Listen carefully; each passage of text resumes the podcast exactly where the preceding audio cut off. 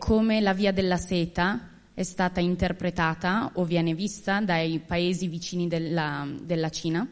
Sappiamo che molti di questi paesi non intrattengono delle relazioni molto rose con la Cina o tradizionalmente non è stato così, poiché paesi come il Giappone, la, la Corea del Sud o anche le Filippine sono sempre stati molto vicini agli Stati Uniti, di conseguenza la Cina era, era vista un po' come eh, minacciosa e adesso può essere che sia ancora così.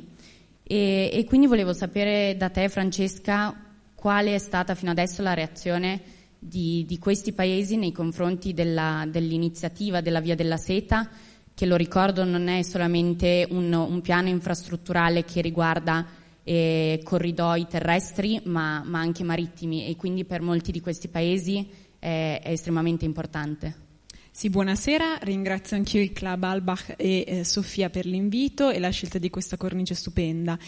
Eh, io partirei però eh, con le caratteristiche della politica estera cinese sotto la leadership di Xi Jinping. In particolare l'elemento caratterizzante della postura cinese eh, nel contesto regionale e internazionale è definito una, con una sola parola, assertività. Eh, sotto Xi Jinping eh, si persegue l'obiettivo della rinascita nazionale.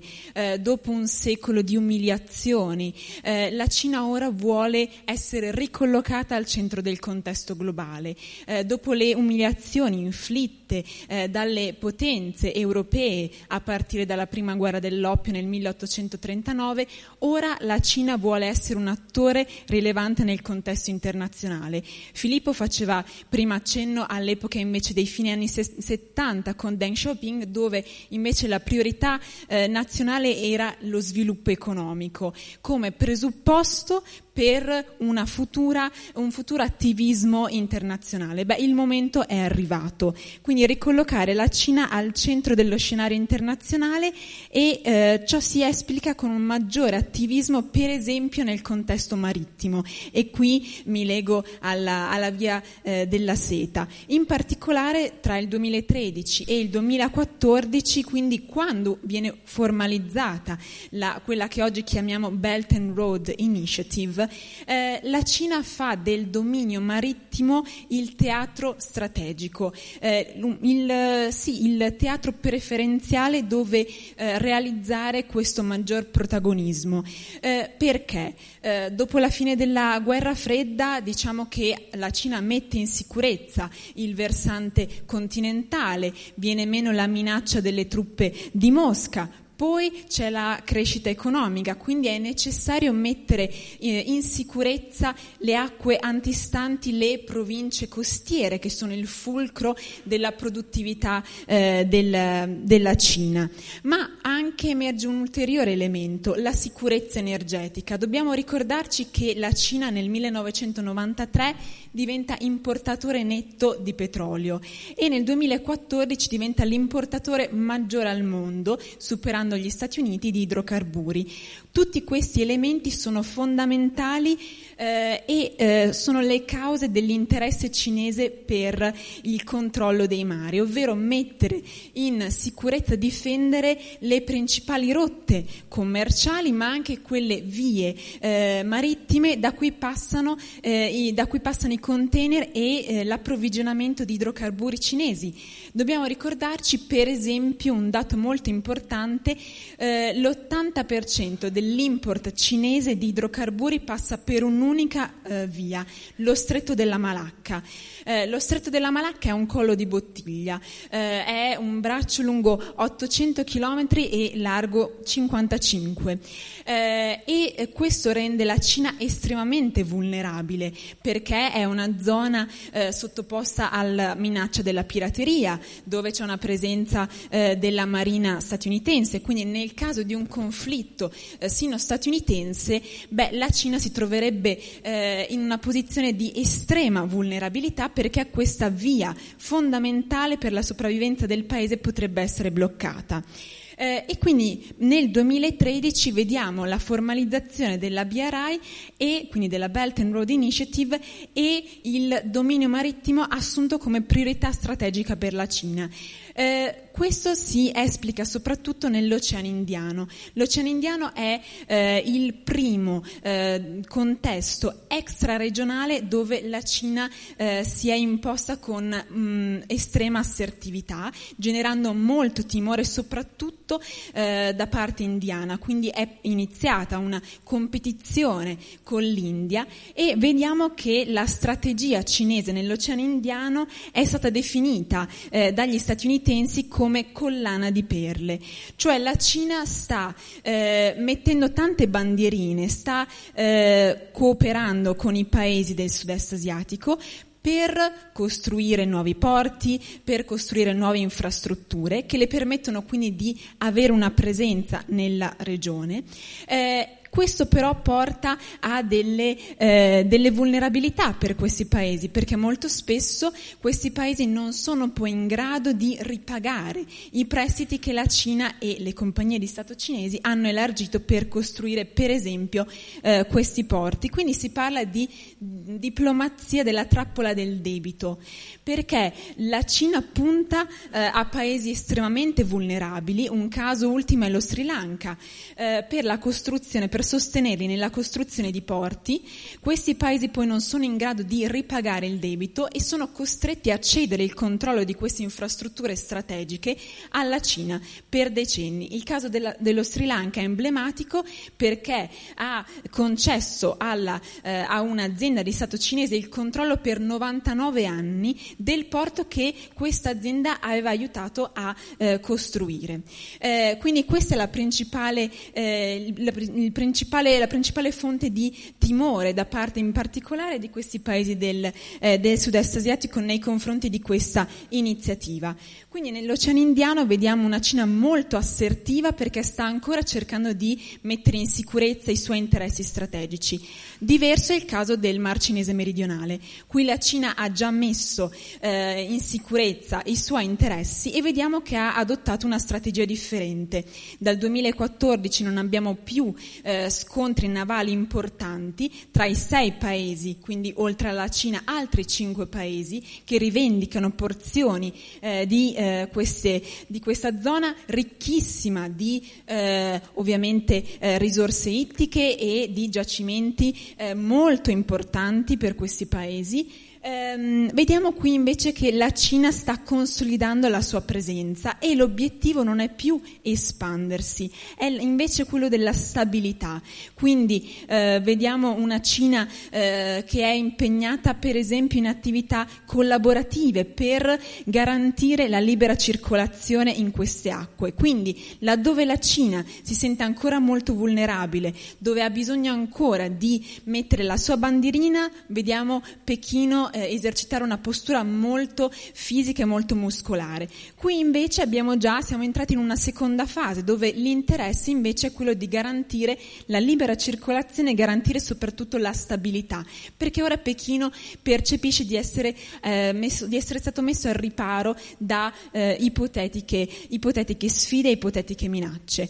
Um, e è un elemento molto importante perché due delle rotte della componente marittima della Belt and Road passano proprio eh, per il Mar Cinese meridionale.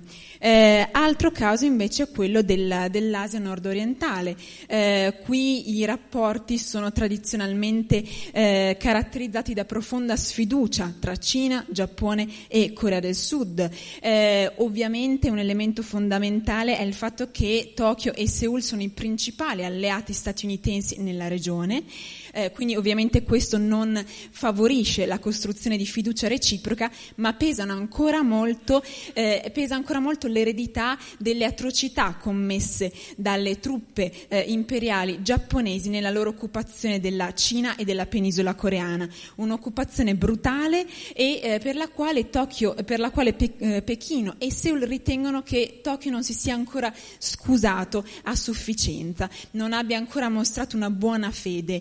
ehm, e ovviamente quindi questo impedisce che in Asia nord-orientale ci sia alcun tipo di organizzazione multilaterale che veda questi tre attori cooperare. Quindi noi abbiamo l'ASEAN, l'associazione che riunisce eh, i paesi del sud-est asiatico, ma in Asia orientale non abbiamo alcun tipo di eh, istituzione multilaterale che permetta a questi paesi di cooperare in termini di sicurezza e in termini politici, mentre invece è elevatissimo il grado di interdipendenza economica, quindi si parla proprio di un paradosso in Asia orientale, il paradosso asiatico, ha elevatissimi volumi commerciali, interdipendenza, la Cina è il più grande è il maggior partner, per esempio, commerciale della Corea del Sud.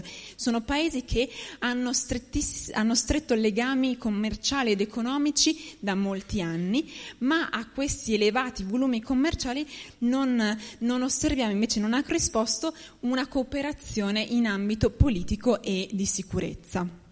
E abbiamo visto che la via della seta quindi è un piano eh, infrastrutturale sì, ma che ha obiettivi e anche un, una natura molto poliedrica, possiamo dire. E, ehm, e, abbiamo anche visto che la via della seta riguarda anche in un certo qual modo le telecomunicazioni e quindi mh, alcuni sostengono che appunto la Cina attraverso la Belt and Road Initiative potrebbe anche esportare queste sue telecomunicazioni con l'obiettivo di diventare leader tecnologico. Infatti entro il 2050, se non sbaglio, la Cina ha l'obiettivo di diventare leader per quanto riguarda le tecnologie, l'intelligenza artificiale, eccetera. Secondo lei, eh, o meglio, come descriverebbe lei questa strategia eh, delle telecomunicazioni telecomunicazioni ma anche del, del satellitare cinese con il lancio di nuovi satelliti in orbita rappresentano un rischio per noi e per i nostri dati, la nostra privacy? Ehm, il problema è piuttosto complesso e molto sfaccettato. Eh, vorrei dire una cosa che mi porta un po' lontano, però torniamo subito sul punto. Si parla di Cina come una questione di carattere politico-economico e con dei tratteggi- tratteggiando eh, alcune cose dette molto giustamente adesso, una serie di strategie di consolidamento molto più protettive del paese che espansionistiche, ma comunque molto, molto impattanti e molto forti in alcuni contesti. Eh, chi conosce la Cina però può anche aggiungere a questo che il paese cinese è un paese giovane, in cui eh, ci sono sogni e entusiasmi straordinari che coinvolgono centinaia di milioni di persone, gio- per lo più giovani. Quando si parla di spazio e di luna, loro sognano veramente di andare nello spazio, Elon Musk per loro è un mito.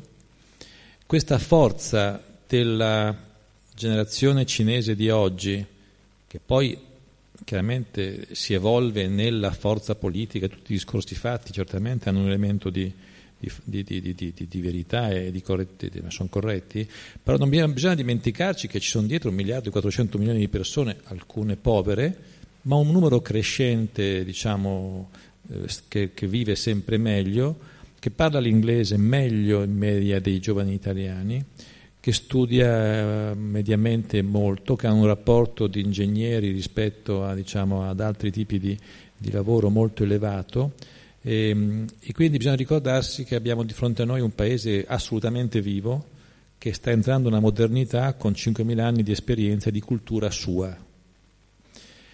Perché la Cina è in grado di in, in, introiettare i suoi elementi di carattere di mercato, di capitalismo, ma che sono forse addirittura il comunismo in Cina, un piccolo strato su uno spessore culturale eh, molto eh, molto, di, molto lunga data, questo concetto di un paese che sente che è stato umiliato per un secolo e vuole recuperare, perché un secolo sa che è una piccola cosa rispetto a 5.000 anni.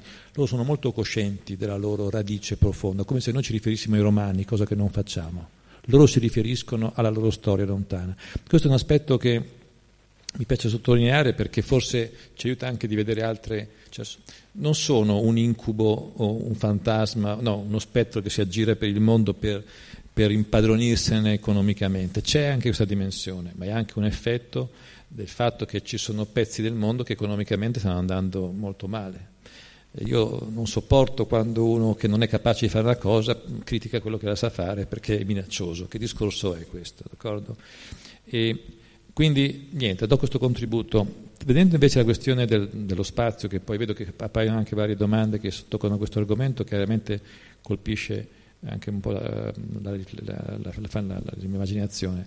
Beh, attenzione, separiamo gli aspetti 5G, Huawei, che sono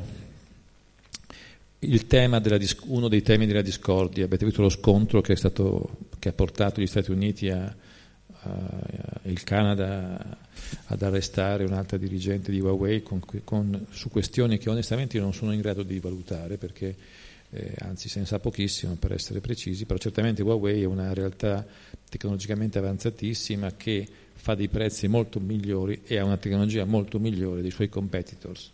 Quindi noi ricordiamoci sempre quando compriamo un telefono o una, o una, cosa cinese che funziona straordinariamente bene, costa la metà o costa un terzo, ecco, eh, è così, ma magari forse c'è dell'altro, io dico forse perché non lo so. Um, questo con i satelliti c'entra abbastanza poco, perché il 5G per sua norma è qualcosa che è molto terrestre, è poco, è poco, verticale, perché se sapete la cella dei 5G sono 60-100 metri, cioè è un modo diverso di fare eh, già, già il, tele, il, cellulare che abbiamo in tasca, che, che funziona con celle di, di chilometri, eh, ha molto poco a che fare col satellite. Esistono dei, dei, dei, degli elementi verticali che, che, raccolgono e trasmettono specie in aree poco coperte eh, eh col satellitare, ma il grosso della comunicazione eh, è via fibra, via ripetitore, eh, terra a terra e, e, e diciamo, limitatamente al satellite. Quanto più il 5G, è, è, autonomo da molti di, questi, di questi, questi, aspetti satellitari. Questo non vuol dire che il 5G non possa essere eh, diciamo, ehm, un elemento da valutare molto seriamente perché tratta i dati di comunicazione delle persone in modo massiccio, sempre più massiccio, con capacità di calcolo locale, quindi eh, diventerà una presenza formidabile nei prossimi anni. È certamente vero che dobbiamo essere sicuri di quello che stiamo facendo, però ecco, ehm, è una cosa diversa dai satelliti. Parliamo di satelliti che fosse il tema che mi, che mi, che mi è più vicino. E, ehm, beh, la Cina quest'anno ha lanciato più, l'anno scorso, gli Stati Uniti. Eh, hanno una capacità di lancio impressionante eh, come quantità di lanci e come dimensione dei lanciatori. Hanno fatto dei lanciatori molto grandi perché per fare i pezzi della stazione spaziale cinese occorrono lanciatori fra i più grandi al mondo. Non è che siano necessariamente più grandi di quelli americani, sono confrontabili con i più grandi lanciatori americani. Um, so, um, io osservo la cosa seguente. E, quando tu hai una, in una classe di ragazzi a scuola, quello grosso, un po', un po timido, ma con i muscoli che si vede che diventerà uno che farà pugni bene, è meglio metterlo in un angolo con tanti tavoli e sedie intorno e aspettare che cresca o è meglio farselo amico e portarselo sul lungo percorso di anni, lunghe prospettive? Quello che ha fatto l'Occidente con la Cina ha fatto la prima ipotesi, dal, dal, da, da, da, dalla politica del ping pong del famoso Kissinger via via, io non sono uno che è esperto in queste cose, quindi se dico delle cose sbagliate poi mi, mi correggerete, ma io ho l'impressione che il gioco che è stato fatto è sempre lo stesso, Han, hanno debolezze interne, fanno fatica a crescere, facciamo in modo che ci mettano il tempo più lungo possibile prima di raggiungerci. Questa è stata la tesi fondamentale. In alcuni casi non si danno le tecnologie, in altri casi li si, li si esclude sistematicamente dai progetti spaziali. Sulla Space Station i cinesi non possono mettere un piede perché è stato proibito da delle leggi fatte da altri parti in America. Il, l'omologo del presidente dell'Asia, che, che, che, che, negli anni scorsi ero io, ma adesso eh, ci sono altre, altre, persone che lavorano su questo, eh, eh, non può telefonare a un cinese, può parlare a un cinese solo quando nella stanza ci sono altre persone di altri paesi, per legge, per regola. Allora, questo perché? Perché c'è il pensiero di alcuna parte del, del, mondo politico americano che più li teniamo lontani, più tardi arriveranno. Risultato? Hanno creato la loro stazione spaziale. Pensiamo a quello che è successo in Europa. Eh, sul, su Galileo i cinesi, parliamo di commissario eh, Prodi a quel tempo, sono partiti con gli europei, hanno investito 250 milioni di euro per fare lo sviluppo dei satelliti di, di navigazione. Cambiata la commissione, non so che, che se sono passati altri, chi fosse stato, sono stati buttati fuori. Risultato? Hanno fatto il Baidu prima di Galileo. Galileo ancora non è completo e Baidu ha le stesse frequenze di Galileo, perché la stupidaggine è stata di farlo assieme e poi mandarli via, il massimo della stupidaggine, e abbiamo dovuto, europei, cercare poi di recuperare il modo per far sì che le loro frequenze, che sono identiche alle nostre, non interferiscono con le nostre che arriviamo dopo. Io lo chiamo sorpasso in curva questo, cioè ci hanno proprio uh, bruciato. Cioè, attenzione che eh, una cosa che è veramente diversa fra la Cina e il resto del mondo, fra il monocratismo politico, lì veramente il Partito Comunista in quanto assoluto governo concentrato di vertice eh, è una cosa di, di, di, di, grande differenza rispetto agli altri, che loro sette anni, quanto è, sei o sette anni ogni ciclo di, programmazione, dopo sette anni hanno una politica tendenzialmente coerente, passandosi anche, poi cambiano no, i famosi presidenti, cambia la destra la sinistra di questo partito, non importa, ma il, go- il governo tende sempre a mantenere nel tempo con coerenza i piani cosa che ovviamente nell'Europa 27 non c'è e che nel mondo delle Americhe separate non c'è, gli Stati Uniti sì e no, ma ogni tanto cambiano in modo veramente ortogonale la, la, la, strada con cui si muovono e quindi questa capacità di essere eh, sempre allineati poi la interpretiamo come minaccia. Attenzione, sono loro minacciosi o sono, siamo noi che non siamo organizzati correttamente? Tornando ai satelliti quindi, ehm, i cinesi hanno fatto tutti i sistemi satellitari che hanno fatto anche gli altri paesi, per esempio eh, la navigazione con Baidu, hanno una trentina di satelliti, quindi possono ehm, eh, sui loro telefoni eh, guidarsi per, per eh, la Cina tranquillamente. Se non ricordo male l'hanno fatto con delle orbite particolari che poi servono principalmente loro. Anche questo è interessante, no? Il GPS è stato fatto globale, perché? Perché è una cosa militare gli americani guardano l'intero mondo in modo globale, specialmente da un punto di vista di influenza politica e militare. Ma stiamo scherzando? Cioè, abbiamo due modi di fare superpotenza, quello degli Stati Uniti e quello della Cina, poi c'è la Russia, ma la lasciamo un attimino sullo sfondo perché è una dinamica diversa. Eh, sono due modi diversi, eh, sono due modi ugualmente diciamo, discutibili, preoccupanti, dominanti. Il GPS serve tutto il mondo, ha servito tutto il mondo in tutti questi anni, ma ricordiamoci bene, il GPS può essere depotenziato qui a Trento in 30 secondi in caso in cui ci sia un'emergenza bellica e la decisione è presa dal Pentagono, mica è presa da Palazzo Chigi piuttosto che Bruxelles. Eh, bene, la, la, struttura della, della, della, delle, te, delle, telecomunicazioni cinesi è molto più concentrata sul suo territorio. Loro risolvono principalmente problemi loro, poi economicamente è vero che devono andare a cercare il petrolio dove arriva, a comprare pezzi di Africa per poter garantirsi materie prime, sono un paese da un miliardo e quattro e hanno tutta una serie di criticità che gli, li obbliga ad andare a cercare le risorse e lo fanno in modo sistematico. Ma diciamo, non è che, solo, che il solo paese che ha una vista globale, abbiamo molti altri paesi. Quindi l'errore che non si deve fare, secondo me, in questi casi è incominciare dei percorsi, poi lasciarli andare, perché poi ci tornano indietro più forti di prima, oppure limitarli, limitarli, limitarli finché ti trovi che sono più forti di quello che tu pensavi. Bene, abbiamo parlato di politica internazionale e di politica anche nei confronti del, dello spazio in un certo qual modo. Torniamo adesso alla politica interna della Cina. E secondo, alcuni, quando, eh, secondo alcuni esperti, osservatori, da quando è salito Xi Jinping al potere nel 2013 c'è stata un'involuzione autoritaria della leadership cinese.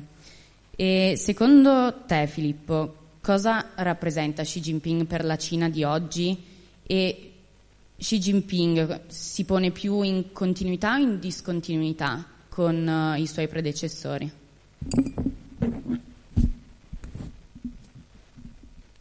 Grazie. Allora, giusto per fare un contesto, faccio una premessa eh, di fondo per, per, chi magari non conosce il tema, il tema specifico. Xi Jinping sarà al potere tra il 2012 e il 2013, detiene tre incarichi, segretario generale del partito, presidente del Popolare Cinese, presidente della Commissione Militare Centrale, quindi a capo del partito, dell'esercito e dello Stato, che è lo stesso incarico che detenevano anche quelli che l'hanno preceduto, per cui Jiang Zemin e Hu Jintao e arriva a questa posizione essendo stato sostanzialmente designato ad assumere questo ruolo dal 2012 nel 2007, quindi con cinque anni d'anticipo, e prevedendo che il suo ruolo sarebbe rimasto al potere per dieci anni.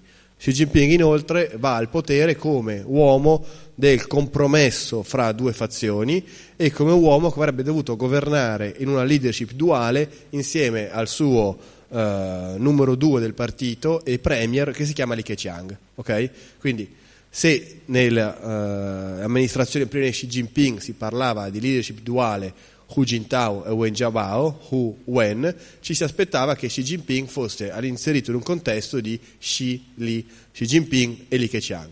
Quello che invece lui fa è che nel giro di cinque anni riesce ad accentrare il potere in maniera talmente forte che il suo nome viene inserito all'interno dello struttura del partito in una formulazione che era stata utilizzata in precedenza soltanto da Mao.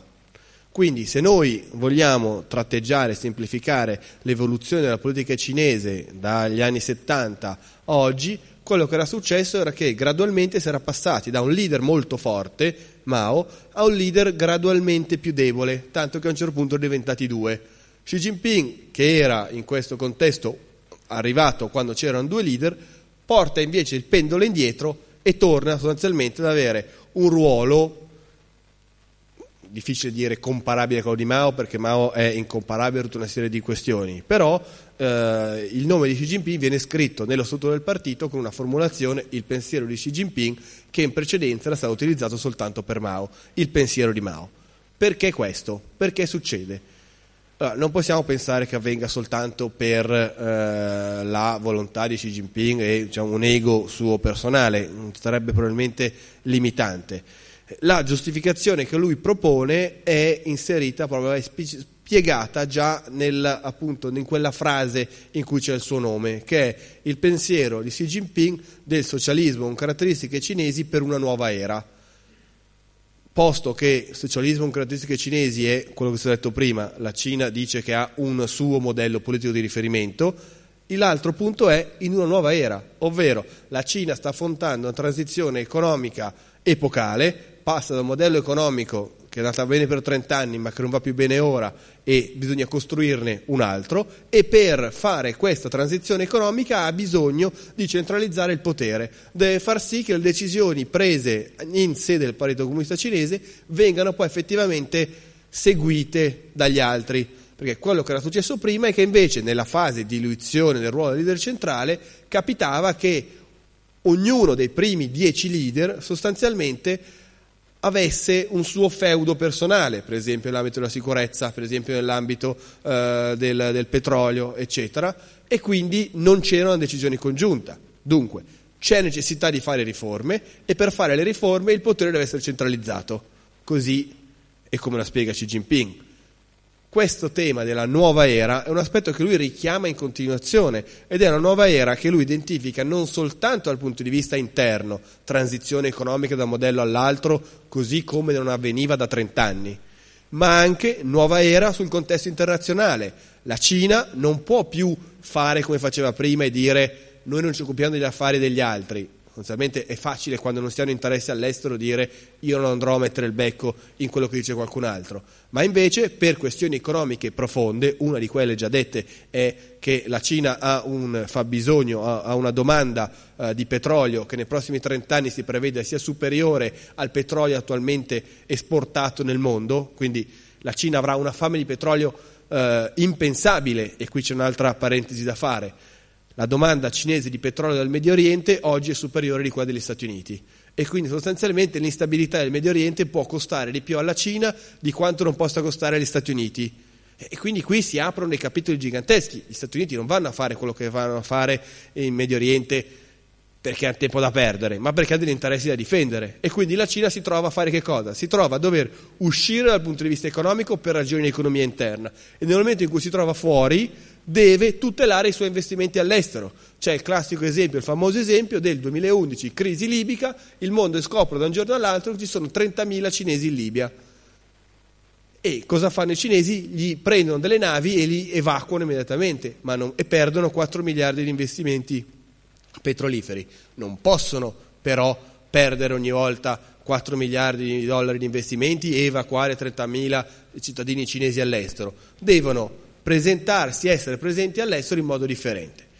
In questo contesto, che è estremamente complicato, in cui la Cina si presenta all'estero per tutelare gli investimenti esteri, probabilmente un po' si scopre anche al suo interno e quindi l'eccessiva presenza all'estero crea, genera reazioni la reazione degli Stati Uniti, che noi abbiamo visto in particolare sul caso italiano, ma è una reazione che è molto dura. Tenete conto che fra gli osservatori si dice che un discorso fatto dal vicepresidente americano Pence il 4 di ottobre dello scorso anno all'Hudson Institute sia indicato come eh, l'equivalente del eh, telegramma X eh, del, eh, dell'ambasciatore americano nell'Unione Sovietica quando sostanzialmente viene definito il concetto di guerra fredda e quindi si parla apertamente di eh, nuova guerra fredda, quindi di reazione americana eh, molto dura.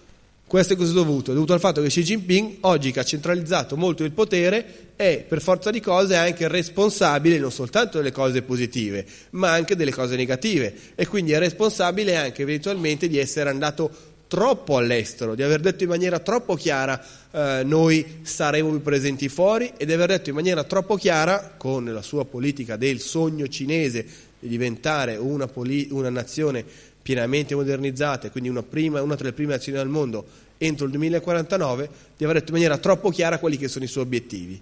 E quindi si deve tutelare al suo interno e deve, e lì c'è anche l'aspetto della questione autoritaria, deve anche cercare, questa è la sua interpretazione, diciamo di compattare le fila mentre c'è un rischio esterno che cresce e c'è eventualmente una transizione da gestire è cronaca, sappiamo molto bene dell'irrigidimento uh, delle posizioni ideologiche all'interno del partito cinese e sappiamo anche dell'utilizzo dei sistemi digitali in maniera molto uh, pressante per uh, diciamo, limitare il dissenso.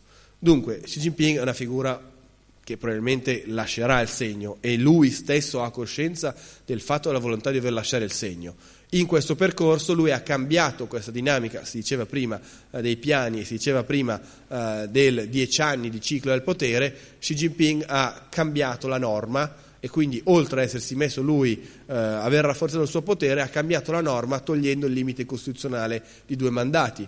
Per cui se ci si aspettava che Xi Jinping restasse al potere fino al 2022 e che nel 2017 indicasse il suo successore nel 2022 come dieci anni prima lui era stato indicato come successore eh, dal 2012, non l'ha fatto, e invece dichiarato che resterà per più tempo.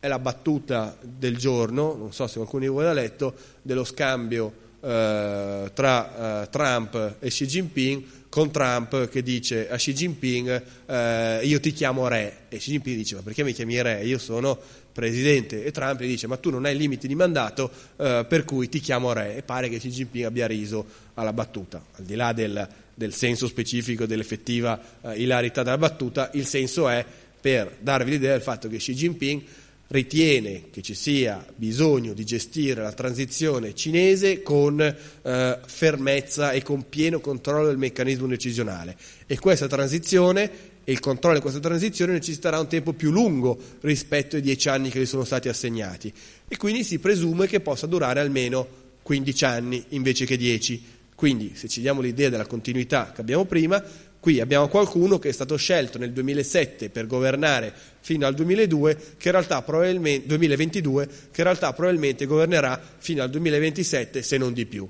Capite che il quadro è estremamente complesso.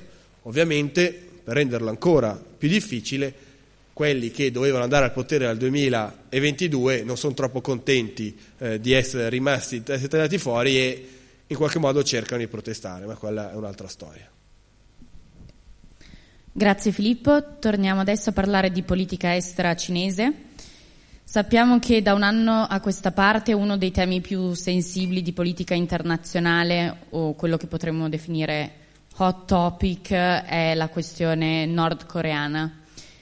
La, la, Cina non fa direttamente parte della disputa tra Stati Uniti e Corea del Nord la, circa la denuclearizzazione, tuttavia resta un importante attore, come dimostrato anche dalle, dalla visita del, del, presidente della Corea del Nord a Pechino prima del meeting di, di Hanoi. Secondo te, Francesca, qual è il ruolo e quali gli interessi strategici della Cina nella questione nordcoreana? Allora, sì, io vorrei partire innanzitutto ehm, Speci- facendo una specifica alle, alle, cose che hai appena detto, eh, non è eh, quello che eh, chiamiamo come questione nordcoreana, non è una crisi iniziata l'altro ieri. Eh, ovviamente i riflettori si accendono, soprattutto quelli dei media occidentali, quando eh, Pyongyang lancia un missile, quando testa. In realtà eh, ha iniziato a lavorare al nucleare alla fine degli anni 50. quindi il programma ha svariati decenni Oggi di fatto la Corea del Nord è una potenza nuclearizzata, questo status è stato inserito in Costituzione nel eh, 2012 eh, e eh, la Cina è un attore fondamentale. Ehm, è un attore fondamentale anche se eh, il rapporto con eh, Pyongyang ha subito varie evoluzioni. Ai tempi di eh, Mao si parlava di Cina e Corea del Nord vicine tanto quanto le labbra ai denti diritti, eh, ovvero la eh, Corea del Nord doveva fungere da stato cuscinetto a protezione, quindi come le labbra eh, impediscono ai denti di congelare. Eh, questa vicinanza eh, ideologica, politica, oggi è venuta meno. Uno scollamento eh, inizia già alla fine degli anni 70 e uno scollamento ancora più evidente è stato quello dei, che ha caratterizzato i primi anni al, a capo al vertice della Corea del Nord di eh, Kim Jong-un, il giovane leader, ehm, e eh, appunto soprattutto con l'ascesa di Xi Jinping. Quindi eh, dal 2013 abbiamo visto eh, una, uno scollamento, un allontanamento tra eh, due paesi considerati tradizionalmente molto vicini. Ehm, abbiamo detto, gli osservatori hanno sempre detto Xi Jinping non sopporta Kim Jong-un per una ragione principale. Ogni ogni qualvolta che eh, la Corea del Nord compie un lancio missilistico, quindi eh, un altro test, queste eh, dimostrazioni di bellicosità eh, sono tutte azioni invise alla leadership cinese perché non fanno altro che accendere i riflettori su un'area che eh, Pechino considera di pertinenza e soprattutto strategica per la sua eh, crescita economica. Se la priorità cinese è quella della della crescita e dello sviluppo economico interno, bene, affinché questo obiettivo possa essere raggiunto deve esserci stabilità ai suoi confini. Quindi l'interesse di Pechino è che i riflettori, e in particolare l'interesse di Washington, non miri a quest'area molto vicina eh, alla Cina, in particolare perché qualsiasi eh, instabilità eh, espone e obbliga la Cina a intervenire. Ricordiamoci che eh, gli Stati Uniti hanno 28.500 truppe in Corea del Sud, quindi sono molto vicini al confine tra la penisola coreana eh, e la Cina. Quindi anche se mh, abbiamo percepito una, so- una notevole insofferenza da parte cinese, soprattutto negli ultimi anni tra il 2016 e il 2017, quando la Corea del Nord ha intensificato queste provocazioni dirette a Washington, la Cina non può abbandonare eh, l'alleato nordcoreano.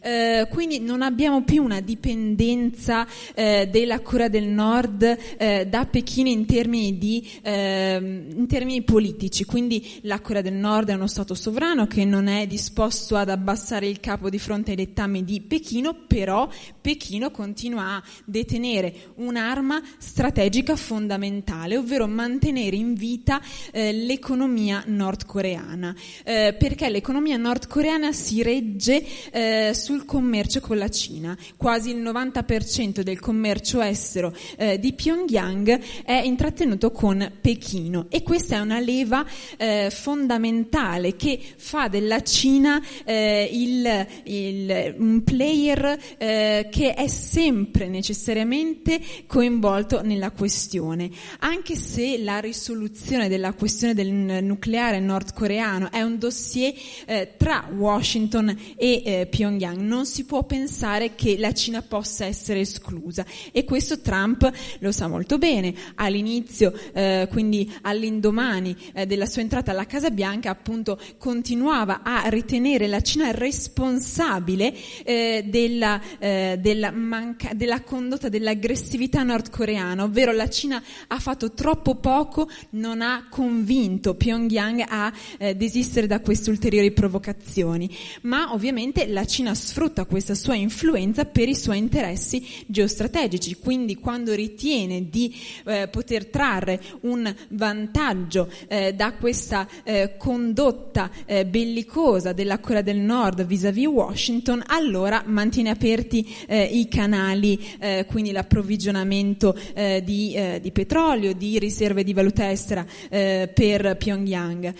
quando invece ritiene che sia il caso eh, che eh, Pyongyang invece eh, alteri un po' la sua condotta, quindi diminuisca eh, questo atteggiamento bellicoso, tende a eh, chiudere i rubinetti. E questo lo ha fatto nell'inverno del 2017 per poi eh, interrompersi. E cosa, mh, a cosa mi riferisco? Al, al regime sanzionatorio, cioè la eh, Cina è l'attore eh, principale per quanto riguarda l'efficacia o meno del regime sanzionatorio internazionale a cui è sottoposto il regime di Pyongyang. Da un decennio l- la Corea del Nord è sottoposta a sanzioni multilaterali, quindi quelle del Consiglio di sicurezza delle Nazioni Unite, e le sanzioni invece che i singoli singoli paesi eh, applicano, quindi Australia, eh, Corea del Sud, Stati Uniti. Eh, la, la, Cina ha sempre sottoscritto eh, le sanzioni adottate dal Consiglio di sicurezza, per poi però, insieme alla Russia, darne un'applicazione molto lasca.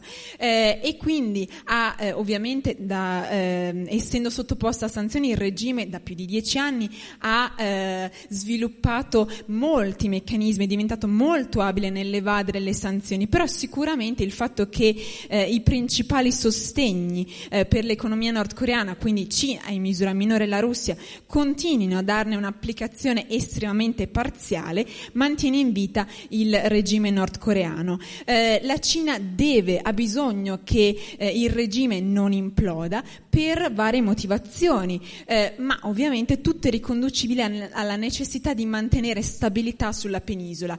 I principi cardine della posizione cinese eh, nella questione nordcoreana del nucleare nordcoreano sono tre. No nucleare, no instabilità, no guerra, perché tutti questi elementi ovviamente creerebbero instabilità, porterebbero Washington ad essere ancora più presente nell'area e quindi impedirebbero alla Cina di perseguire invece i suoi obiettivi strate- strategici, in primis la crescita economica. Eh, quindi eh, la funzione di cuscinetto eh, che la Corea del Nord eh, svolge da tantissimi anni continua a, eh, a corrispondere all'interesse eh, cinese. È necessario mantenere eh, il più lontano possibile le truppe statunitensi dal confine eh, con la Cina. Allo stesso tempo però anche la Corea del Nord sa di non potersi più fidare così tanto di Pechino. in Corea del Nord si dubita eh, si è arrivati a dubitare eh, la Cina, nel caso di un'aggressione da parte di Washington a Pyongyang, possa correre in soccorso dell'alleato, possa onorare un trattato che lega questi due paesi dal 1961. Quindi un trattato di mutua amicizia che vincola i due paesi a correre in soccorso dell'altro nel caso questo sia vittima di aggressione. Beh, Pyongyang non è più sicuro che la Cina possa essere disposta a intervenire eh, in un conflitto conflitto. Poi nel caso in cui eh, il regime imploda, c'è il problema del flusso di eh, rifugiati coreani che potrebbero riversarsi oltre confine e soprattutto la gestione del nucleare nordcoreano. Washington non vuole che questo venga gestito dalla Cina e vis-à-vis Pechino non vuole che sia Washington a decidere la gestione, quindi l'eredità di questo, eh, di questo arsenale. Quindi sono tutti elementi che eh, impongono a Pechino di eh, mantenere ancora in vita eh, il regime eh, della famiglia Kim per quanto eh, Xi Jinping abbia mostrato estrema insofferenza in corrispondenza delle varie provocazioni nordcoreane. Per esempio, all'indomani dei, dei test del 2013, il regime, attraverso la, la stampa ufficiale, ha, cri- ha criticato eh, come mai aveva fatto prima la condotta nordcoreana. Eh, tra gli studiosi cinesi sono state avanzate addirittura ipotesi di abbandono, ma conviene ancora alla Cina sostenere eh, l'alleato nordcoreano che invece crea più problemi di quanti vantaggi possa portare a Pechino. Eh, questa fase però possiamo dire in qualche modo temporaneamente superata eh, per, col viaggio di eh, Kim Jong-un a marzo del 2018 a Pechino. Fino a quel momento i due leader non si erano mai incontrati e questo è stato un unicum nel rapporto tra Pechino e eh, Pyongyang e a eh, quella visita, eh, la prima al di fuori dei confini nordcoreani per, il, per, Kim Jong-un da quando è salito al potere nel dicembre 2011, eh, sono seguite eh, altre numerose visite di eh, Kim a Pechino. Quindi possiamo dire che in un certo senso il giovane leader nordcoreano ha ricucito temporaneamente i rapporti. Eh, quindi anche se eh, ad Hanoi, in occasione dell'ultimo summit, il secondo eh, tra Trump e Kim, Pechino può aver dato l'impressione di aver giocato una posizione, un ruolo più defilato, ma questo è molto lontano dalla realtà. Eh, la Cina eh, è ancora e lo sarà un player cruciale per la gestione eh, della questione nordcoreana. Ricordiamoci che tra il 2003 e il 2008 eh, a Pechino si è tenuto questo tavolo negoziale a sei, eh, l'unico caso di eh, strada multilaterale bilaterale nella gestione del nucleare nordcoreano tra tutti gli attori coinvolti nella regione, quindi Stati Uniti, Corea del Sud, Corea del Nord, Giappone eh, e Russia, eh, poi naufragato a, a, nei primi mesi del 2009, però appunto quella esperienza ha, eh, è stata una, eh, una eh, diciamo, una mh, mm, perdita eh, di faccia, un disonore per, eh, per, la Cina, il fallimento di quella soluzione negoziale che tanto aveva sostenuto. Quindi la posizione ufficiale della Cina è ancora quella di eh, trovare eh, un, un, compromesso, una via multilaterale eh, verso una rinuncia eh, al nucleare che è sicuramente da parte nordcoreana impossibile da aspettarsi. quindi per il momento la proposta eh, che, eh, il, la, che Lavrov e la Cina avevano avanzato era stata quella di sospendere ulteriori lanci, eh, sospendere ulteriori test da parte nordcoreana eh, e ottenendo in cambio la sospensione, per esempio, delle esercitazioni congiunte tra Stati Uniti e eh, Corea del Sud, elemento che è sempre stato un, un elemento di, ehm, di eh, insicurezza e di eh, conflittualità da parte nordcoreana che le ha sempre viste come le prove generali per un'invasione statunitense in Corea ed è quello che eh, per il momento sta eh, accadendo. Quindi la Cina continua ad essere un attore già da moltissimi anni, eh, un attore centrale nella gestione del dossier nordcoreano. Grazie Francesca. Adesso verrei alla domanda vera di questa sera ma la Cina non vorrà mica la Luna, quindi mi rivolgo a lei, professore, e a tal proposito mi riferisco al lancio della sonda spaziale Chang'e 4, lanciata nello spazio a dicembre del 2018 da Pechino. Quali sono secondo lei le, le, gli interessi della Cina eh, con questo lancio? sono solamente mh, a scopo scientifico o anche strategico militare? E secondo lei questa iniziativa rappresenta un po' una, una corsa come avveniva ai tempi della guerra fredda alla scoperta dello spazio? Allora, nella guerra fredda la corsa è stata a chi era più forte, a chi dimostrava maggiore tecnologia, visto che i russi hanno messo per primi satelliti, un satellite dentro la Terra, gli americani hanno dovuto metterci un uomo e, e, poi andare addirittura sulla Luna perché l'ha messo per secondo un uomo sulla, intorno alla Terra. Quindi attenzione a non mescolare ehm, la, lo spazio è qualcosa di molto sfaccettato, ha tante valenze, ha una valenza politica forte, una dimostrazione di capacità di tecnologia, eventualmente anche militare, poi su questo ritorno, ma prima ancora di tecnologia di capacità industriale. Lo spazio ha un valore di, di, di sogno, di immaginazione, di rom- romantica esplorazione dell'universo, lo spazio è un valore scientifico, lo spazio è un valore economico, ci permette di navigare sulla Terra con i telefoni cellulari, ci permette di monitorare e guardare la superficie del pianeta per capire tanti aspetti che vanno dal, dalle variazioni climatiche anche alla privacy. Sono tantissime cose, la space diplomacy, la space economy e via dicendo. Quindi non dobbiamo mescolare due cose che forse non sono la stessa cosa. Cioè se la Cina nel 2018, quando sulla Luna ci siamo stati e ristati, e stati ancora, quando l'India manda i suoi, i suoi satelliti intorno a Marte, quando si pensa, si sta nello spazio ormai da vent'anni permanentemente con le stazioni spaziali, in cui si incomincia a essere in grado di atterrare sui, sugli asteroidi e si pensa di andare a fare addirittura mining in posti lontani si è riuscita a trovare qualcosa di veramente nuovo simbolicamente, che vuol dire atterrare sulla faccia nascosta della Luna, che è una cosa semplicissima, ma che nessuno aveva mai fatto. A me sembra un bel colpo di, di, di, strategia scientifica, prima ancora che militare. La Cina sulla, sulla, superficie della Luna è già andato con Chang'e 1 e 2, se non sbaglio, due volte, e Chang'e 3 l'ha messo in, in, in orbita ehm, eh, senza atterrare, o, o, viceversa, ne ha fatti quattro in tutto, più, più il, quella che fa da, da, da, da repeater. Quindi mh, non, va, non andrei a cercare sull'atterraggio de, de, de, della, della, della, sonda Chang'e 4 sulla parte nascosta della Luna e sulla far nascere un, una, una, un seme di eh, canapa se non sbaglio, cosa avevamo messo, qualcuno si ricorda, e, ehm, tutte cose simboliche, tutte cose che, che di, di, di, di, orgoglio cinese, eh, e tutte cose divertenti, tutte cose interessanti. Eh, non metterei questo con altre questioni molto più importanti questione più importante è lo spazio, visto che passavano, anche se non leggo tutti quanti le, le, i messaggi bene, passavano delle domande sulla militarizzazione dello spazio.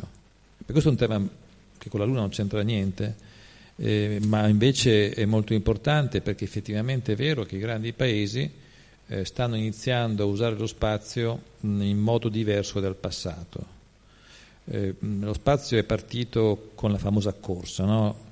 che però in quel contesto aveva messo alcuni pochi ma alcuni puntini sulle i, cioè l'accordo eh, del Comitato per l'uso pacifico dello spazio che negli anni 60 ha co- congiuntamente convenuto di non mettere testate nucleari nello spazio. E per quanto mi risulta non ci sono testate nucleari nello spazio. Era un, era un, era un mondo che stava riempiendosi silos di missili balistici nucleari ma che contemporaneamente aveva detto nello spazio siamo d'accordo di non farlo. Uno dei pochissimi accordi ancora oggi esistenti per lo spazio. Lo spazio è un po' un far west, eh? quindi pochissimi accordi, questo è uno che c'è, è molto importante. Bene, per tutti questi anni lo spazio è stato certamente anche usato per motivazioni militari, in particolare come punto di osservazione straordinario dello spazio si vedono delle cose in modo molto efficace, molto, molto globale.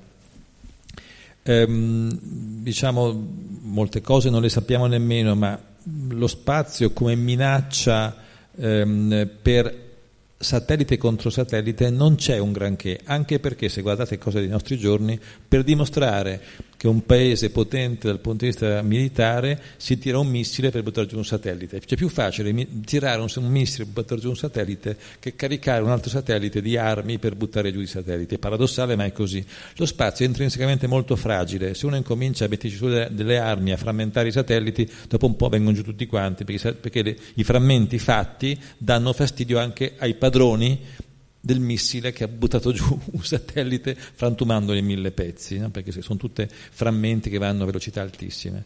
Però c'è un'altra dimensione, che questa è molto vera, che è la, la guerra um, di tipo informatico, la guerra di tipo um, emissione di onde radio, la guerra in cui ti, metti, paralizzo diciamo, una capacità o un satellite non toccandotelo, perché questo è troppo facilmente identificabile e si può anche reagire, ma diciamo, intervenendo sulle telecomunicazioni in modo diciamo, opportuno, oppure spiandoti le telecomunicazioni, perché le telecomunicazioni via radar, eh, scusate, via radio non sono particolarmente sicure. Ecco, in questo settore c'è un'enorme dinamica. C'è un'enorme attività, non certamente solo della Cina, eh, perché eh, gli americani sono attivissimi in questo tipo di, di, settore, ma anche i russi, ma tutte le grandi potenze. E diciamo la tendenza non è nel senso, positivo, nel senso buono, perché voi vedete la creazione in America della, della, dello Space Corp, è una ulteriore dinamica di militarizzazione che non è necessariamente uguale dico, a, mettere un'arma nello spazio, potrebbe anche diventarlo. Non c'è nessuna limitazione che impedisce a un paese di mettere un laser di potenza nello spazio.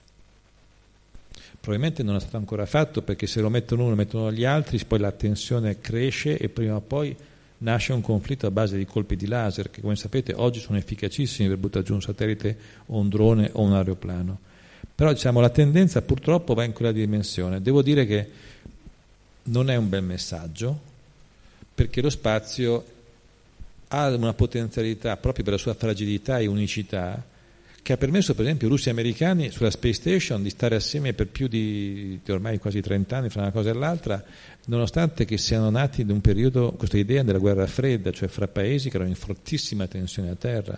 Sappiate che la, che la stazione spaziale ospita russi e americani europei, canadesi e, e, e, e giapponesi e funziona come un, un, orologio anche durante i periodi di embargo nei confronti della Russia. Noi abbiamo un embargo internazionale legato ai fatti dell'Ucraina, ma quando si parla di eh, risorse, strumenti, pezzi, eh, elementi legati all'attività spaziale pacifica della stazione spaziale, eh, l'embargo cade, perché c'è una sorta di accordo globale che lì si può lavorare assieme. Allora io dico sempre la cosa seguente, ma se lo spazio questa capacità l'ha dimostrata in modo forte, forse uno dei posti più, degli, degli, dei programmi più straordinari um, eh, che ha dimostrato la potenza della space diplomacy nello spazio, forse dovremmo sfruttare questo tipo di approccio anche quando pensiamo di andare più lontano, la Luna, ma Marte. Cioè il prossimo giro di Boa in cui andiamo a fare un'esplorazione complicata, costosa, difficile, come è stata la stazione spaziale diciamo, per l'abitazione umana nello spazio, Marte, sarebbe un'occasione straordinaria di farla globale. Bene, oggi le condizioni non ci sono. Ed è un vero peccato perché la Cina potrebbe portare una potenziale delle risorse, delle competenze, degli investimenti straordinari, come l'India del resto, che è un pochino più, più indietro, bene, eh, non è il momento giusto. In questo momento si sta invece rinforzando la forza dello spazio come dimensione militare, con dei grandi punti di domanda, perché non è così chiaro cosa convenga fare dallo spazio tenete conto che non ha nessun senso di portare missili spazio-terra nello spazio, per un motivo molto semplice. Lassù si va a 25 volte la velocità del suono, perché altrimenti si cade giù. I missili in aria devono andare a due volte la velocità del suono, quindi se lo porto lassù lo devo far frenare per entrare, è molto complicato, non serve a niente, non si guadagna nulla. Quindi le armi lassù per sparare qua giù non servono. Altra cosa se si incomincia a interagire fra i satelliti. È molto facile mettere in difficoltà un'intera economia buttandogli, distruggendogli la capacità satellitare nelle telecomunicazioni o in servizi fondamentali.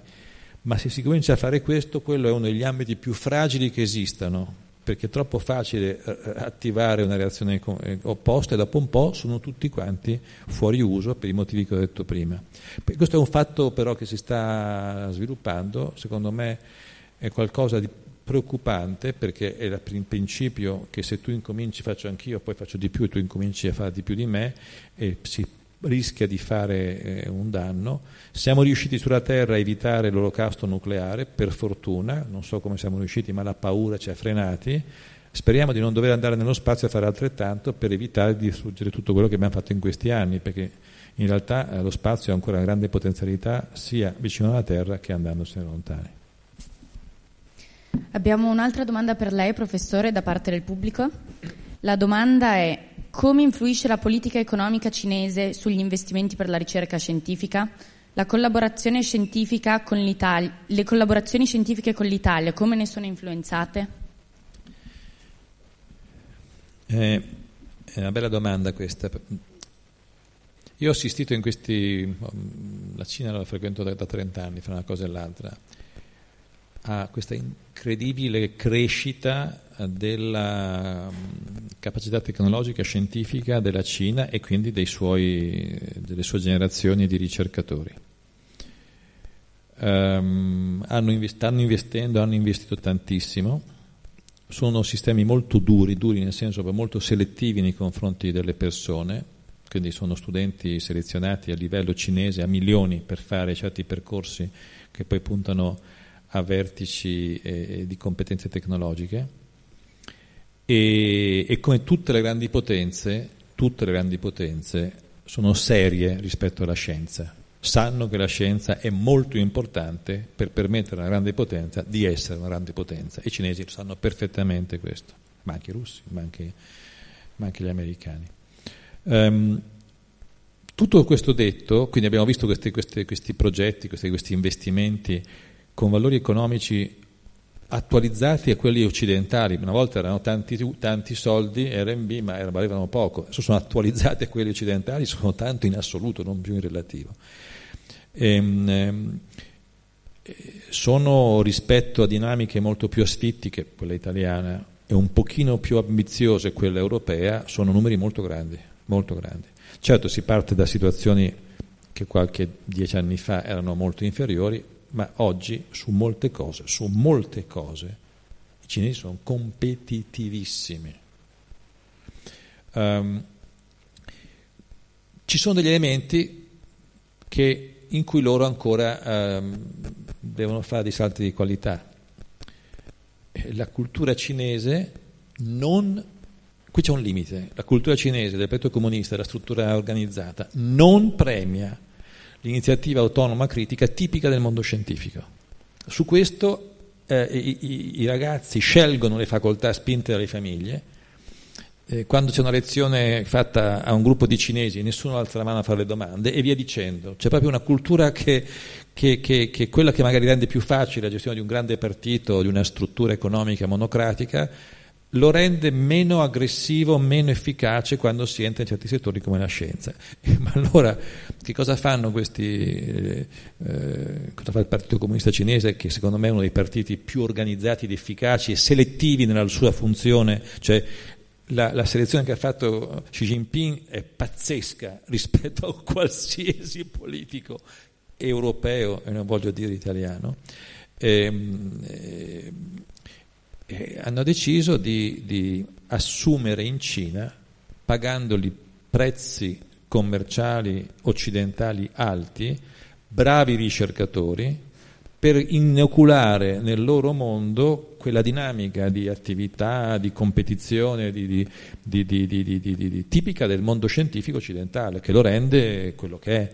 I cinesi hanno ancora penso un, un, caso in Cina di premio Nobel, hanno pochissimi premi Nobel, arrivano pochissime volte ai primissimi posti in quella vertice di eccellenza caratteristica della, delle punte della scienza e della tecnologia, però stanno attivandosi per, eh, anche in quella dimensione per, per, per diventare più competitivi. I cinesi sono molto eh, capaci, perché hanno questa struttura monocratica, di fare i famosi investimenti un miliardo di dollari o 10 miliardi di dollari sul, sul, sui big data, sull'intelligenza artificiale piuttosto che sulla microelettronica. Anche noi in Europa abbiamo delle flagship, no, abbiamo fatto la flagship sul carbone, sul, sul, um, sul uh, grafene, quella sul cervello, adesso c'è la quantum, delle cose di una certa importanza. Bene, loro fanno molto di più, molto più investi- investimenti più importanti, di durata più importante, su valori e, e tematiche più, più, diversificate. E, mh, eh, rapporti con l'Italia, ma io posso testimoniare che nel settore spaziale c'è un rapporto formidabile, molto, molto buono, facciamo assieme, il primo paese a mettere in orbita Uh, un satellite con, uh, congiuntamente, quello che è partito lo scorso febbraio dell'anno precedente eh, per il monitoraggio del, dei terremoti, stiamo discutendo di fare assieme dei pezzi della stazione spaziale cinese, che è una cosa che siamo un paese eh, in, in, Europa a fare una cosa di questo genere, basandosi su delle competenze industriali molto forti che abbiamo a Torino e i, i rapporti in, con, con, il mondo della fisica nucleare, ma non quella per il nucleare della potenza nucleare, quella degli NFN, degli acceleratori di particelle, sono eccellenti. Eh, noi siamo presenti in tantissimi settori e dove siamo forti sappiamo ancora mantenere dei rapporti di ottima collaborazione. Questo non vuol dire che i nostri ricercatori si inseriscano bene nel mondo cinese o che quelli cinesi si inseriscano bene nel mondo italiano. Sono dei casi, dei casi anche eccellenti, ma l, l, l, al di là dell'inglese che si parla correntemente, la distanza culturale è ancora oggi enorme, cioè questo è un paese che è diverso nella sua profondità da quello che siamo noi, però sta imparando a interloquire, a parlare, a collaborare eh, in modo veramente notevole. Una seconda domanda da parte del pubblico che probabilmente può essere posta sia a Filippo che a Francesca. Quale sarà, sarà la possibile risposta statunitense alla via della seta? Allora, io posso dire che eh, gli Stati Uniti non hanno ancora eh, elaborato una gran strategia per gestire, per affrontare eh, la, la, via della seta cinese. Eh, però è importante eh, ricordarci eh, come la Cina è stata definita, per esempio, nella, eh, nella prima analisi, di, nella prima sì, politica di difesa del dicembre, strategia di difesa statunitense del dicembre di Trump, del dicembre 2018, nella quale Russia e Cina sono definiti come competitor strategici. Ehm, che Washington ritiene in grado di eh, erodere i principi, eh, gli interessi strategici eh, statunitensi in varie zone del mondo, incluso ovviamente eh, l'Asia Pacifico. Ehm, in quello che è invece eh, la risposta eh, sul campo possiamo per esempio citare questo Quad, ovvero questo avvicinamento, questa iniziativa ehm, promossa eh, da eh, Stati Uniti, Giappone, Australia e India, eh, ovvero delle democrazie che tentano di contrastare eh, la presenza cinese soprattutto eh, nell'Oceano Indiano. Eh, quindi Sicuramente eh, ancora eh, Trump e la, la, sua amministrazione sono ancora molto lontani dall'aver definito una strategia omnicomprensiva eh, con riferimento in particolare alla, ehm, alla via della, della, seta cinese, però tutti questi elementi eh, sono, sono, utili per eh, capire come eh, l'amministrazione Trump percepisce quella che ritiene essere la sfida lanciata eh, dalla Cina che vuole, come dicevo prima, ritornare al centro del, del contesto, che vuole eh, passare da quel paese che è stato un rule taker, quindi eh, ha subito eh, l'imposizione delle norme della governance internazionale eh, all'interno di istituzioni, tutte quelle istituzioni eh, a guida statunitense che hanno caratterizzato il, lo scenario internazionale nel secondo dopoguerra per diventare diventare quella potenza che plasma, che influenza la creazione di queste nuove norme. Sì, per rispondere a questa domanda bisognerebbe prima capire e diciamo, deciderci su che cos'è la nuova via della seta, che è un tema che ancora è estremamente difficile da definire, ovvero c'è l'interpretazione minimale che sia soltanto un piano infrastrutturale e quindi corridoi ferroviari e marittimi e un'interpretazione eh, più estesa che è quella della creazione di un ordine mondiale sinocentrico. Il punto è come la interpretiamo? Gli Stati Uniti oggi sembra che la stiano interpretando più sulla uh, parte più diciamo, estesa, quindi sulla creazione dell'ordine mondiale sinocentrico e reagiscono in questa maniera e questa maniera che abbiamo visto in confronto dell'Italia che è cercare di tamponare eh, questo meccanismo, cercare di eh, limitare eh, l'avanzare di questo nuovo ordine mondiale eh, definito da Pechino secondo le regole di Pechino. Bisogna però capire se esattamente è così, che, è questo che vuole fare la Cina e se quanto la Cina vuole creare sia esclusivo o se non possa coesistere con eh, il sistema liberale, l'ordine liberale che tra l'altro è attualmente in crisi. Quindi questi sono temi molto complessi. Probabilmente nel giro dei prossimi dieci anni si discuterà moltissimo della ridefinizione delle regole dell'ordine internazionale e quello che è diverso rispetto al passato è che la Cina avrà una sua voce e eh, porterà avanti una sua interpretazione. Per il resto Trump in un certo senso è in continuità con Obama da un certo punto di vista, ovvero che anche Obama aveva messo la Cina al centro della sua azione di politica estera, allora chiamata Pivot to Asia, e già allora eh, anche lui aveva eh, indicato come obiettivo principale quello di contenere la Cina, seppur in modo differente. Trump lo fa in modo molto più diretto e eh, in modo unilaterale, non multilaterale come ci cercava di fare eh, Obama. Dunque, quello che possiamo vedere è che mh, l'effetto sarà probabilmente una crescita della tensione tra Stati Uniti e Cina. E si ritiene ormai strutturale una competizione strategica tra i due paesi che vede una piena consonanza fra membri eh, dello stretto cerchio di Trump, del Partito Repubblicano e del Partito Democratico. Da lì non se ne esce. Sembra che ormai negli Stati Uniti ci sia piena condivisione delle necessità di avere un atteggiamento eh, diciamo, eh, di chiusura nei confronti eh, della Cina.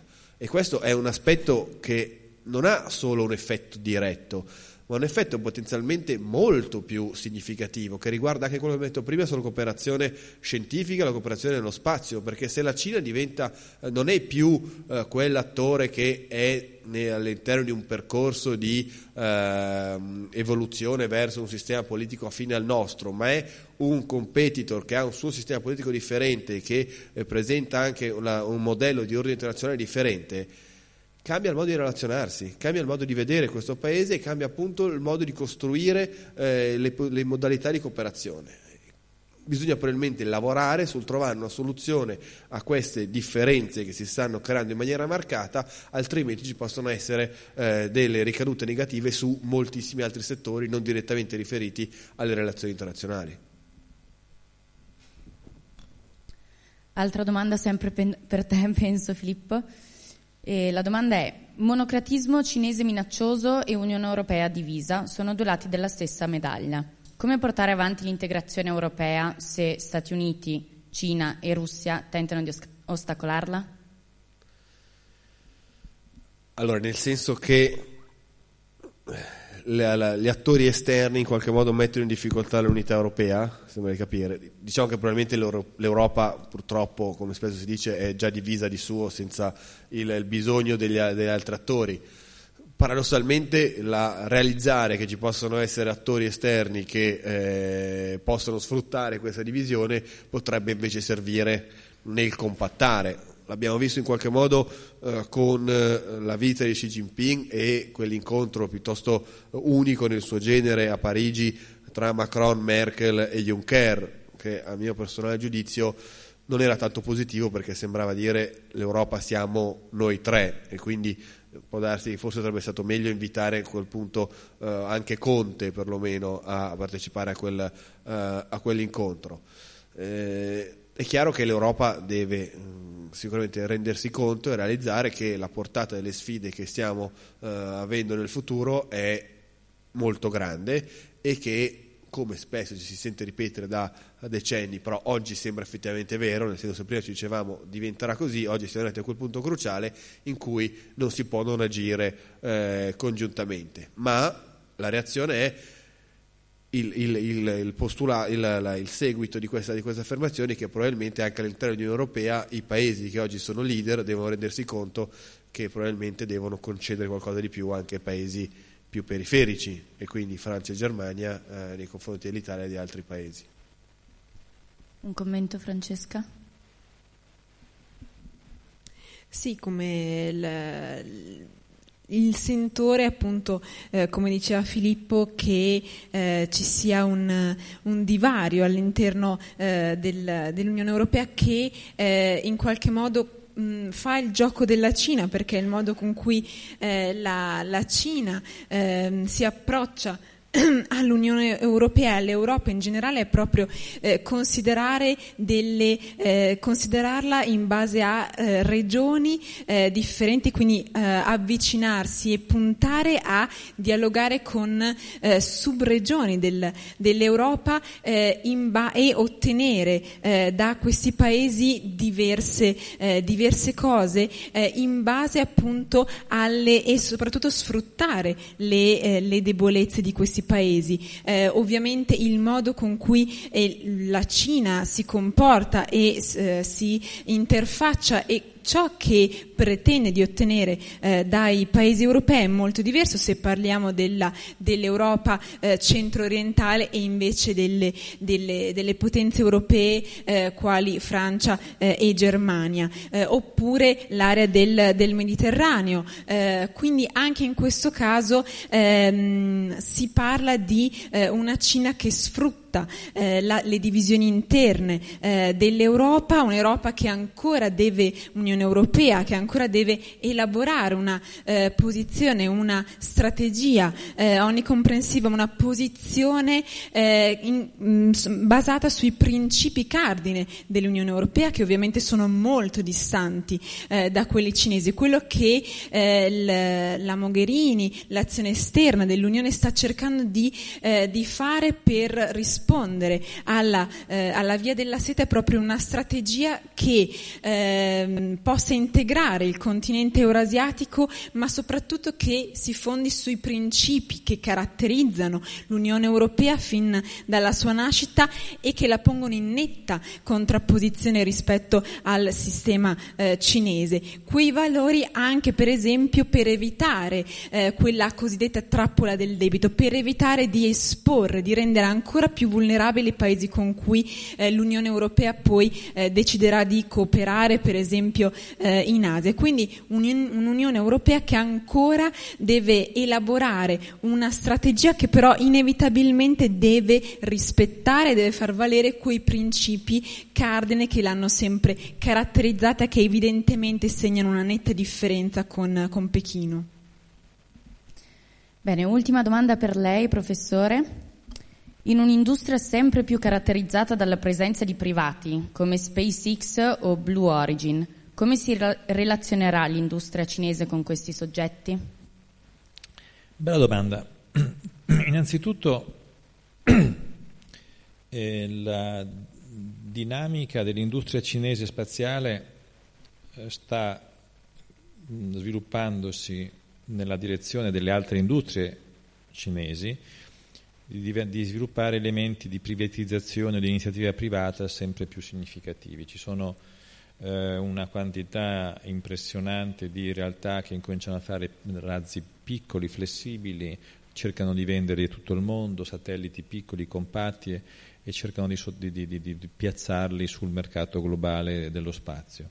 Questo è un primo, primo elemento che deve fare eh, riflettere. Su questo è chiaro che il mondo occidentale, in particolare quello europeo, eh, si sta un po' chiudendo a riccio, perché c'è un assoluto timore che la tecnologia che sta diventando, specie delle parti più, non proprio il top di gamma, ma tutta la parte diciamo, più diciamo, intermedia, tecnologia c'è tutta, i risultati ci sono, il valore economico è più conveniente, la quantità di offerta è molto alta, se questa, come su altri prodotti, è il made in China, in, China, in, in, Europa l'abbiamo dappertutto, se incomincia a entrare anche su un settore come quello spaziale, beh, sono, c'è un problema perché il nostro mondo non è in grado di gestire una competizione sulla gamma intermedia spazio con la Cina, può solo chiudersi, non può competere oggi. Per quanto riguarda invece le grandi, insomma, il riferimento a, è lo stesso con gli americani, eh, sto dicendo tutto il mondo occidentale che, che fa queste cose. Eh, il, invece per quanto riguarda i rapporti con eh, i grandi riferimenti della space economy americana, ma io vi posso testimoniare che queste figure queste figure iconiche dello spazio, che sono in particolare nel settore dell'alta tecnologia spaziale, hanno, godono di grande popolarità in Cina. E non so bene come e quando, ma io mi aspetterei che figure analoghe incomincino a nascere in Cina, perché la freschezza mentale, l'entusiasmo, la volontà di, di, di fare cose di questo genere c'è tutta, alcuni hanno, eh, c'è moltissima iniziativa personale di gente che ha rapporti anche magari di esperienza personale col mondo occidentale e ci sono realtà di persone, singoli individui molto ricchi. Quando ci combinerà il fatto che uno di questi è anche uno tecnologicamente molto ambizioso e ha voglia di fare attività nello spazio, potrebbe nascere un'iniziativa per certi versi paragonabile a SpaceX. Vedo molta dinamica che poi i cinesi vadano a fare un accordo con SpaceX o con uh, Bezos uh, di, di, di, Origin non, non, mi sembra necessario. La Cina si sente fortemente centro del mondo.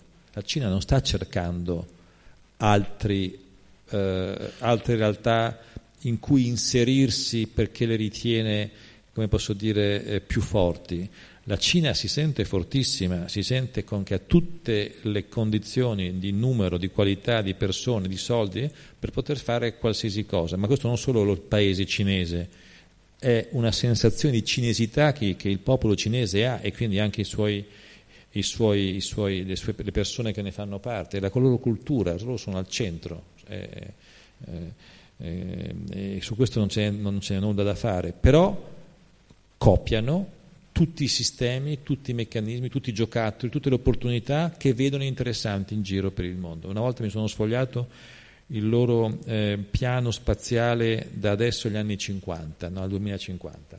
Allora eh, nessun paese aveva fatto dei piani di, 50, no, di 40 anni, e adesso li stanno facendo, siamo noi che copiamo da loro magari, eh, si stanno incominciando a pensare a dei piani di lunghissima durata. E l'ho sfogliato per vedere cosa c'era dentro, c'erano tutte le cose che noi facciamo, e anche alcune che è impossibile fare, ma le hanno messe lo stesso. Sono, come posso dire, c'è una sorta di ingenuità, ma, ma, ma, ma positiva, che li porterà a provare tutto ciò che fanno gli altri, parlo della tecnologia in questo momento chiaramente, e nel farlo impareranno di fare qualcosa che gli altri ancora non hanno fatto.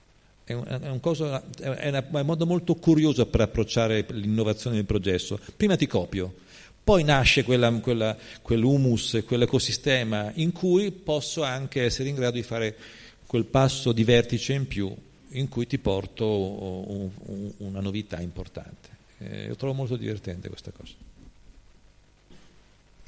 E quindi la vuole la Luna, possiamo dire così? Ma, ce l'ha, già, ma ce l'ha già la Luna, già la Luna. Eh, eh, la Cina vuole, eh, eh, vuole, prima della Luna vuole la Terra, vuole, vuole il suo posto eh, riconosciuto, come dicevamo prima, come eh, se l'è riconosciuto negli ultimi secoli. Poi a un certo punto sono arrivate alcune persone col volto bianco, non gliel'hanno più riconosciuto per un secolo. E chi se ne frega, ma se lo stanno riprendendo. Io la vedo un po' così. Loro stanno trovando il loro posto in questo pianeta e per fare questo magari vanno anche a colonizzare un satellite di questo pianeta, ma di cui non credo che gli serva per... per, per sì, è un pezzo importante, lo fanno tutti quanti, lo fanno anche loro. Sarà interessante quando loro faranno qualcosa di più. Ecco, la Chang'e 4 è stato originale, cioè hanno messo un paio di cose di alta di alto effetto scenico che li hanno resi originali. Ma è possibile che nessuno sia andato in America, in Russia, in Europa? È facile andare sulla parte della Luna che sta dietro, perché i satelliti girano attorno, non c'è niente di difficile. Loro l'hanno fatto e mi sembra un elemento di diversità. Bene, siamo giunti alla fine di questa serata. Vorrei ringraziare di cuore i nostri relatori per essere stati con noi questa sera. Vorrei ringraziare anche il pubblico per essere rimasto fino alla fine e, e soprattutto tutti coloro del Club Albach che si sono resi disponibili durante questo mese molto intenso e anche negli ultimi giorni. Quindi grazie mille a tutti ancora.